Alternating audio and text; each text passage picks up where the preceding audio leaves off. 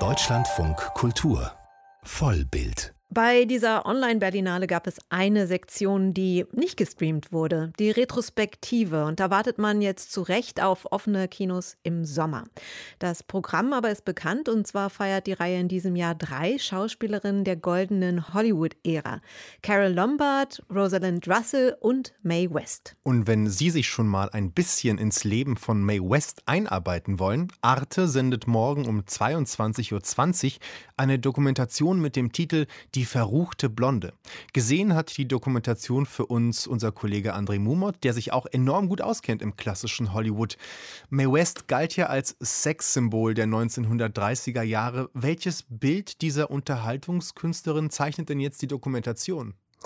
Die Dokumentation vollzieht den ganzen Lebensweg nach von Mae West, und dadurch ist sie auch besonders interessant, finde ich, weil man vor allen Dingen sehr viel darüber lernt, wo ihre Anfänge lagen, nämlich im Vaudeville-Theater, in dem sie schon als Kind aufgetreten ist, und sie war eben schon ein Broadway-Star, ein Theaterstar, bevor sie nach Hollywood ging, und vor allen Dingen war sie schon mit Skandalen umgeben. Sie hat ein Stück inszeniert in den zwanziger Jahren, das hieß Sex, allein der Titel war schon ein Skandal, und sie musste dafür auch neunzehnhundertsechsundzwanzig für acht Tage ins Gefängnis wegen Obszönität, öffentlich dargestellter Pornografie gewissermaßen.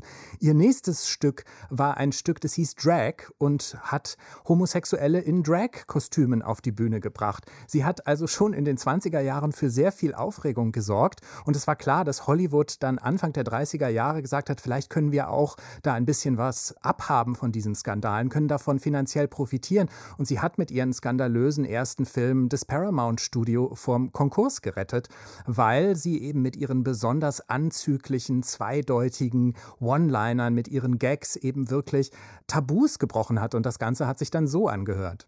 Well, when I'm good, I'm very good. But when I'm bad, I'm better. I see a man in your life. What, only one? I changed my mind. Yeah, does it work any better? Well, I'm caught between two evils. I generally like to take the one I never tried. I am delighted. I have heard so much about you. Yeah, but you can't prove it. Uh, you were wonderful tonight. I'm always wonderful at night. Also da hört man das sehr schön, es sind eigentlich gar keine Zweideutigkeiten, es sind Eindeutigkeiten, und es ist so, dass wir hier eine Frau haben, eine Schauspielerin, die übrigens schon vierzig war, als sie in Hollywood durchgestartet hat, die klar gemacht hat, Sex ist auch was für Frauen, und auch Frauen können da Spaß dran haben und können sich Männer auch als Sexualobjekte nehmen. Also auch durch ihr Spiel gilt ja Mae West, und ihre Rollenwahl galt sie immer als Provokateurin von Geschlechterrollen. Wie muss man denn das verstehen? Also sie hat wirklich sich so ein bisschen aus dieser Entschuldigungsrolle rausgespielt, dass Frauen also immer im Grunde genommen ein schlechtes Gewissen haben mussten, wenn sie zum Beispiel vom sogenannten rechten Weg abgekommen sind. Sie hat etwas repräsentiert, was wir heute vielleicht mit so einem Modeausdruck Sex-Positivity nennen würden. Sie hat also wirklich gesagt, das ist alles nicht schlimm. Ich bin mit sehr vielen Männern ins Bett gegangen, ich mache da auch Witze drüber, und das ist etwas, was mir und was auch anderen Frauen Vergnügen machen sollte. In einem Nachruf auf Mae West hieß es, sie hat den Amerikanern beigebracht, über Sex zu lachen. Ich glaube, das ist das, was ihr Werk eigentlich am besten zusammenfasst. Und sie hat zum Beispiel, als sie später in Las Vegas aufgetreten ist, in den fünfziger Jahren, festgestellt, da sitzen ja nur Männer im Publikum, weil man da immer halbnackte Frauen auf der Bühne gesehen hat. Deshalb hat sie mal ganz viele Stripper, männliche Stripper auf die Bühne gebracht, und schon war das Publikum mit Frauen besetzt. Also sie hat genau an diesen Punkten angesetzt und viel geleistet. Jetzt hat die Berlinale Mae West mit Carol Lombard und Rosalind Russell gepaart und vermarktet dieses Trio als Vorreiterinnen für, Zitat, aktuelle Fragen und zeitlose Themen. Was lässt sich denn von den dreien lernen? Naja, es lässt sich vor allen Dingen, finde ich, etwas lernen über diese Zeit in Hollywood, die dreißiger und vierziger Jahre, wie Frauen dort dargestellt wurden und was für Möglichkeiten Frauen auch hatten.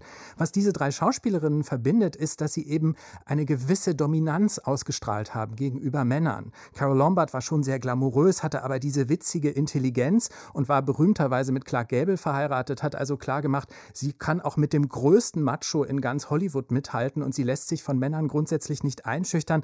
Rosalind Russell hat Karrierefrauen dargestellt, die sich durchsetzen. Das ist eigentlich eine Charakterdarstellerin, die aber großes komödiantisches Talent hatte. Aber was, glaube ich, ganz wichtig ist festzuhalten, ist, dass das eine Zeit war, in der das gar nicht so ungewöhnlich war. Also die sind nicht die Ausnahme gewesen, diese drei großartigen Schauspielerinnen oder Performerinnen im Fall von Mae West. Das war durchaus üblich, dass Frauen Intelligenz, Dominanz, auch ein aggressives sexuelles Verhalten zeigen durften, gerade in den frühen dreißiger Jahren in Hollywood, aber doch auch noch bis in die vierziger Jahre hinein. Und das ist deshalb auch so schön, dass die Berlinale sich diesen Frauen widmet, weil man da mal einen Blick bekommt in eine Zeit, wo Frauen im Mittelpunkt von Filmen aufgetreten sind und nicht nur am Rand.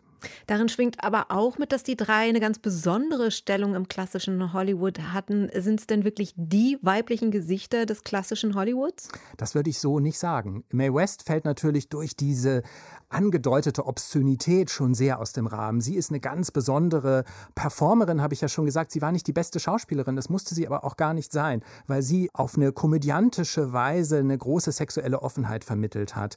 Aber gerade in den frühen dreißiger Jahren gab es so viele Frauen, Harlow, Barbara Stanwyck, Norma Shearer, auch Marlene Dietrich auf ihre Weise, die eine große sexuelle Aggressivität in ihre Rollen hineingebracht haben, die aber auch Humor und auch Charakterfach bedienen konnten.